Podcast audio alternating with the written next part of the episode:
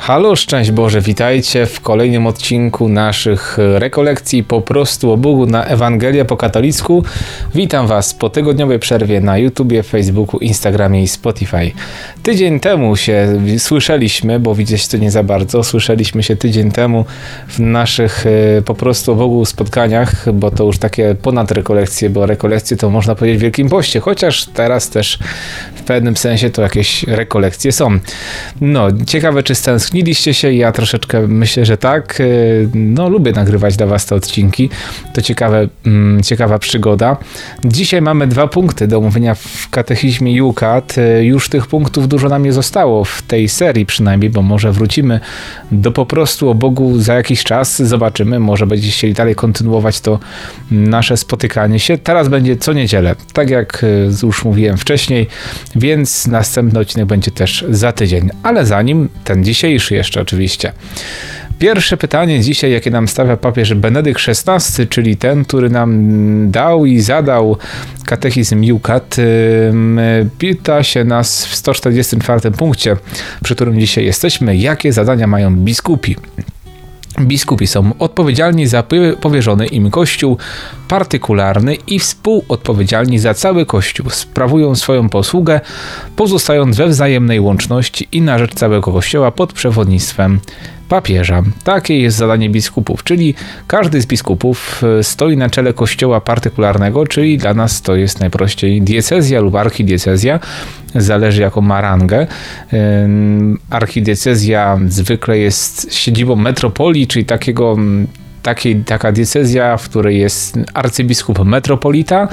Dzisiaj obecnie tak naprawdę metropolici nie mają jakiejś tam władzy, ewentualnie mogą jakieś tam spory, które są nad biskupami, którzy są sufraganami, czyli biskupami diecezjalnymi z diecezji należących do tej metropolii, mogą coś tam rozwiązywać, ale tak naprawdę to nic nie znaczy za bardzo. To jest taki bardziej tytuł, bardziej to jest taki prestiż dla diecezji, że jesteśmy archidiecezją.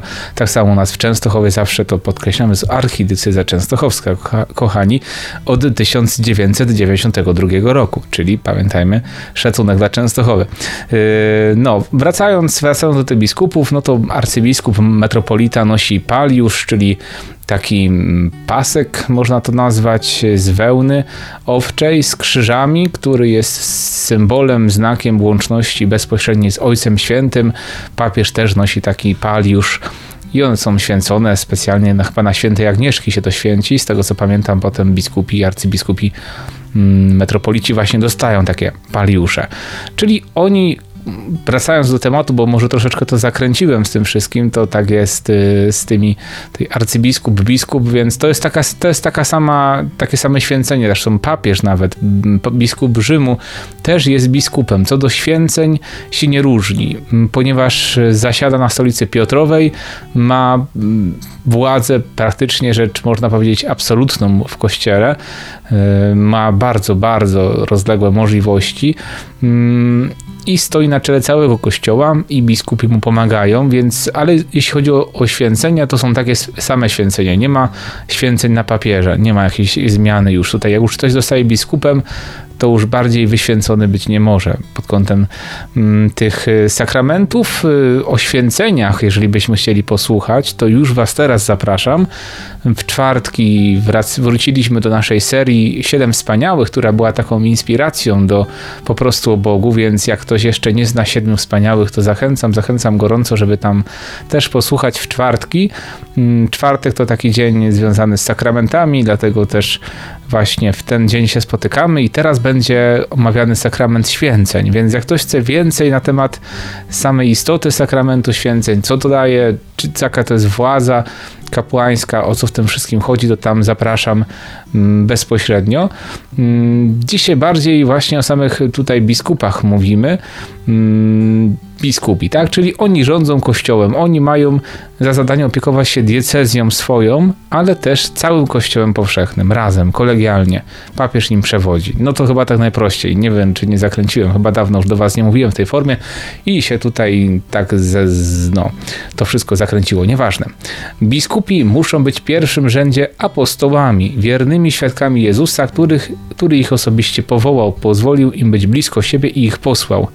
W ten sposób przenoszą Chrystusa ludziom i ludzi prowadzą do Chrystusa. Dzieje się to poprzez przepowiadanie, sprawowanie sakramentów i kierowanie Kościołem. Jako następcy apostołów biskupi piastują swój urząd mocą nadanej im pełni władzy apostolskiej.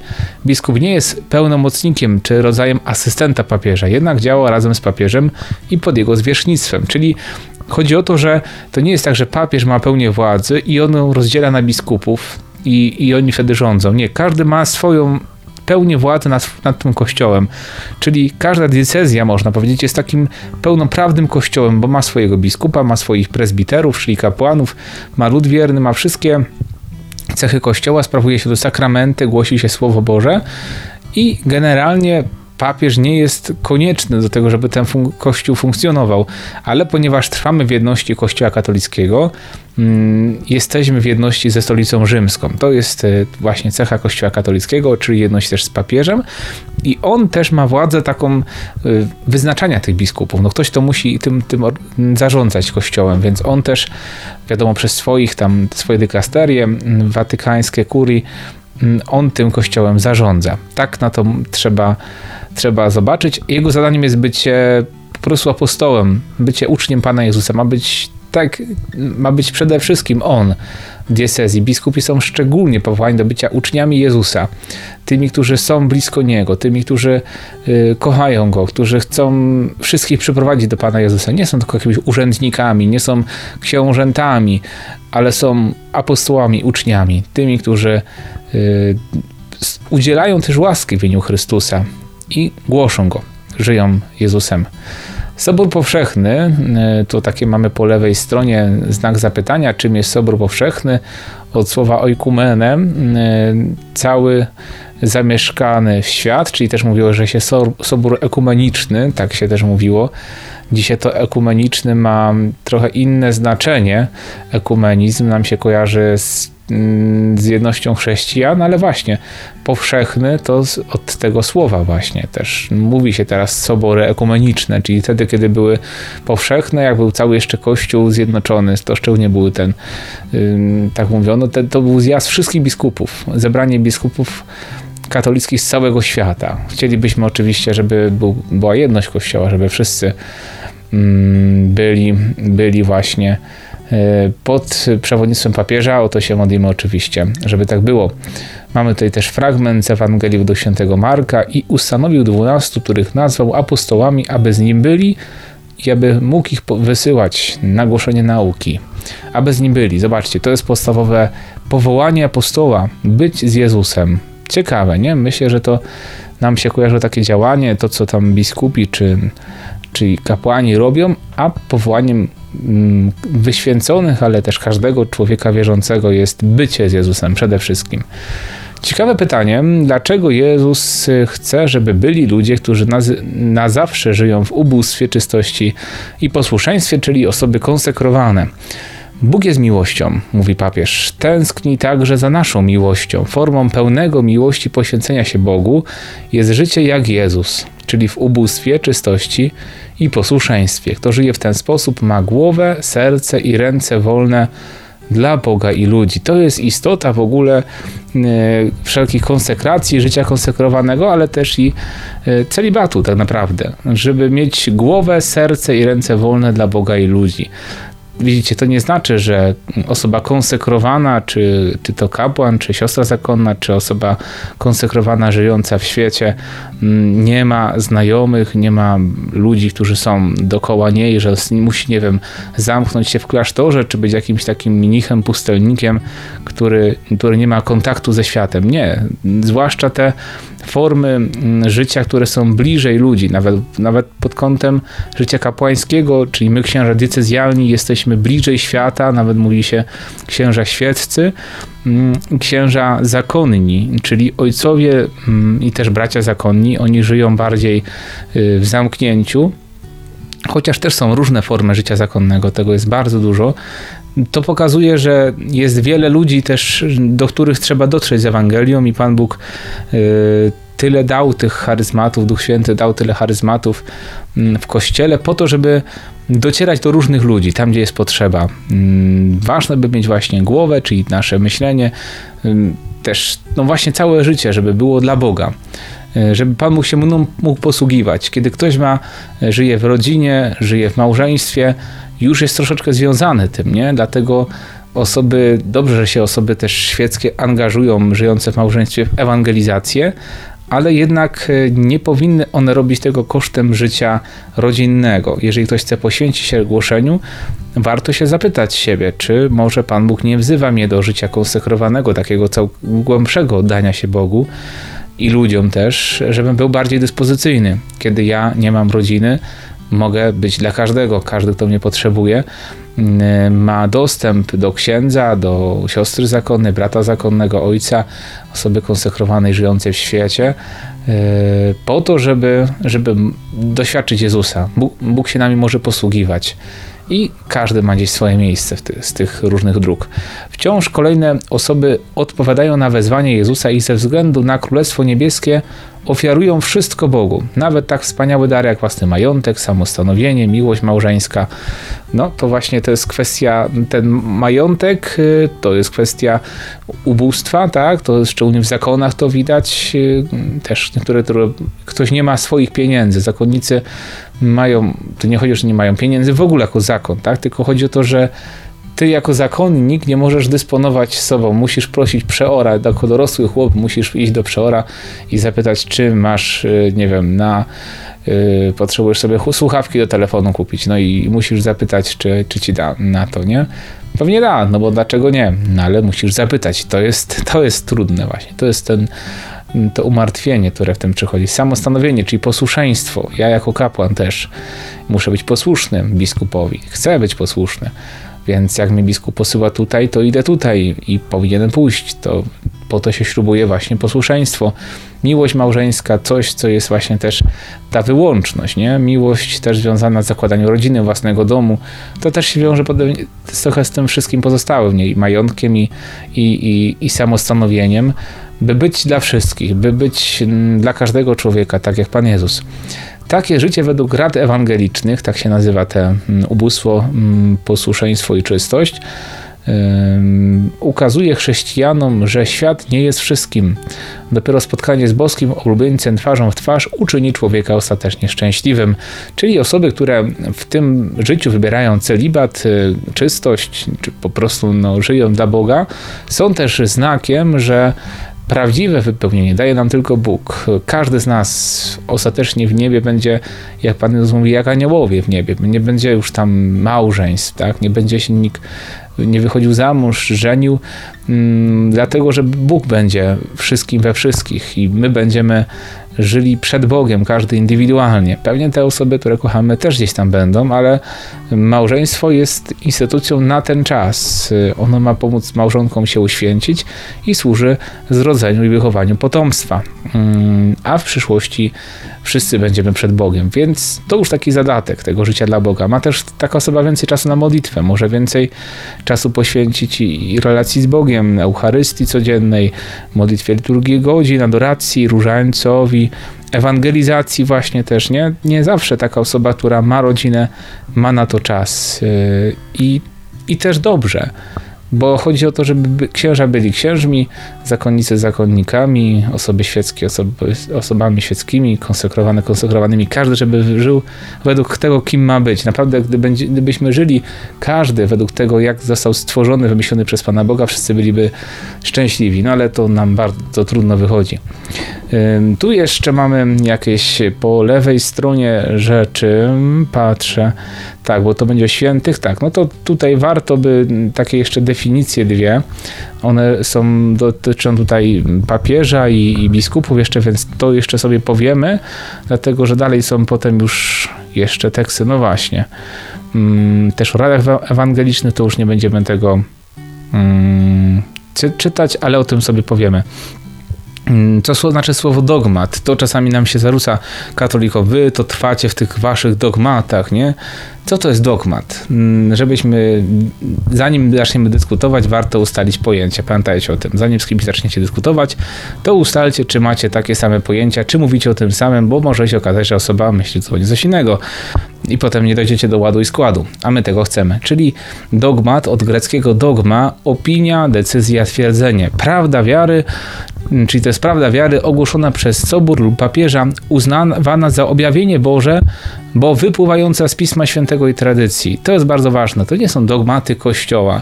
To są prawdy wiary, które dał nam Pan Jezus w objawieniu, czyli w Piśmie Świętym i tradycji. Zatem nie można nam zarzucać, nam katolikom, że my mamy jakieś tam, upieramy się przy swoich dogmatach i Kościół powinien dialogować zamiast właśnie trwać w dogmatach, nie?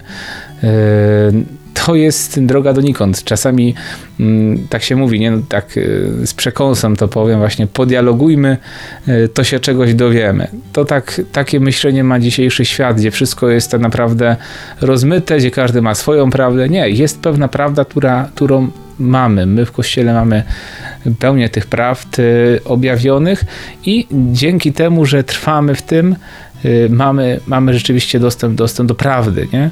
Oczywiście trzeba tą prawdę cały czas szukać i jak już ją znajdziemy, to cały czas nie przestawać, jako każdy osobiście, ale Kościół jako całość, jako rzeczywistość, jaką jest Kościół, mamy pełnię prawdy objawionej i te dogmaty, w które wierzymy, to nie są jakieś takie wymysły tam na przestrzeni wieków, tylko są to, co mamy od Boga, jakiś nasz skarb, można powiedzieć.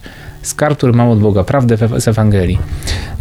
Co znaczy też ex cathedra, czyli z łacińskiego stronu, pojęcie określa szczególną, nieomylną wypowiedź papieża mocą jego urzędu nauczycielskiego. Mówi się, że czasami papież jest nieomylny wtedy, gdy uroczyście ogłasza pewne prawdy wiary. I właśnie wtedy się to mówi, że jest to ex cathedra.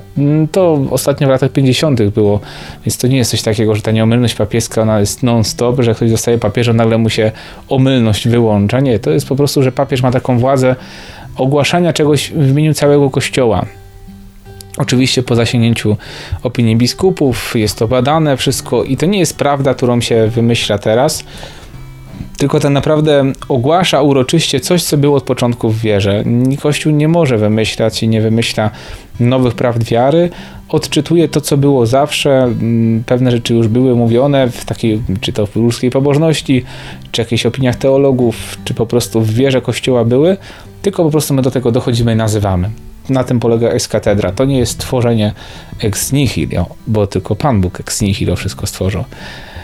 Tutaj słowa Pana Jezusa, który mówi o apostołach: kto was słucha, mnie słucha, kto was odrzuca, mnie odrzuca, a kto mnie odrzuca, odrzuca tego, który mnie posłał. Zobaczcie, jak wielką rolę daje Kościołowi. Kto odrzuca Kościół, odrzuca też Chrystusa. No, niektórzy myślą, że się da jedno z drugim jakoś oddzielić. No niestety, Pan Jezus mówi na ten temat inaczej. Tu mamy o tych radach ewangelicznych jeszcze słowa świętego Ignacego z Loyoli: pomóż mi, Panie, żebym lepiej Cię poznawał, bardziej kochał, żebym bardziej zdecydowanie za Tobą podążał. Tak, to słowa, które myślę, że są dobrą modlitwą dla wszystkich osób konsekrowanych, szczególnie osób poświęconych Bogu, ale dla nas wszystkich też tak naprawdę. I na koniec jeszcze niech te słowa w nas pracują. Wtedy Jezus przyjrzał mu się, umiłował go i powiedział: jednego ci brakuje, idź, sprzedaj co posiadasz, potem wróć i chodź za mną. Młodzieniec, który miał wiele posiadłości, wiele rzeczy na tym świecie, Pan Jezus go wezwał. Mógł być apostołem, może nawet mógł być uczniem, ale odszedł zasmucony, bo bał się zostawić tego. Jak czasami to jest przerażające, takie jak można odrzucić powołanie, jak można odejść smutnym. Warto zaryzykować, warto pójść, sprzedać wszystko, żeby znaleźć tą jedną drogocenną perłę i też dać się znaleźć Chrystusowi, być szczęśliwym w życiu dla Niego. On naprawdę daje tak niesamowicie, wypełnia serce. Jak się wszystko Mu odda, to On da Ci dużo, dużo więcej niż miałeś tak naprawdę. To jest jakaś rzeczywistość tajemnicza. Ci, którzy to zrobili, tego doświadczają, że Pan Bóg, których miłuje, szczególnie powołuje, to tych nigdy nie zostawia też samych i naprawdę w życiu dla Boga jest wielkie szczęście, wielka radość. Dlatego was zapraszam wszystkich. Jeśli słyszysz takie wezwanie Boże, jeśli Bóg myśli, że powołuje ciebie, zapytaj Go albo zaryzykuj. Czasami trzeba zaryzykować, oprzeć się na jednym Słowie Bożym, które dostałeś od Niego i pójść za tym Słowem i zbudować na nim całe swoje życie. ja tak w sumie, można powiedzieć, zrobiłem, że na słowie Pana Boga, który mi kiedyś tam dał, zaufałem temu słowu i poszedłem za nim i jestem szczęśliwy, bo żyję dla Niego i tego Wam życzę też. Może ktoś nas słucha teraz w czasie tego Po prostu o Bogu, co myśli o tym, a ma wątpliwości, czy dobrze wybrał, że poszedł za Nim. Nie bój się, nie lękaj się. Warto rzeczywiście w tym świecie stracić, tak po ludzku, chociaż z Bogiem zawsze i tak zyskujemy. To jest też niesamowite. Kochani, dzięki Wam za dzisiaj i mam nadzieję, że miło Wam było, że przyszło powiadomienie o Po prostu o Bogu. Widzicie, jak to już czas mija, tydzień bez odcinków, ale tak jak mówiłem, no będziemy się spotykać co niedzielę. Chciałbym tak to wymierzyć, żeby ostatni odcinek Po prostu o Bogu był w uroczystości zesłania Ducha Świętego, a jak będziecie chcieli, to może kiedyś Youcat znowu będziemy dalej analizować. Jeszcze wiele przecież części przed nami, rozdziałów, stron i punktów, które papież Benedykt XVI nam zostawił. Mi się bardzo dobrze te odcinki dla Was nagrywa. Mam nadzieję, że Wam się w miarę dobrze ich słucha, że coś wnoszą w Wasze życie, więc zobaczymy, co Pan Bóg nam da. Kochani, przyjmijcie Boże błogosławieństwo. Niech Cię błogosławi Bóg Wszechmogący, Ojciec i Syn, i Duch Święty. Amen. Z Bogiem i pa.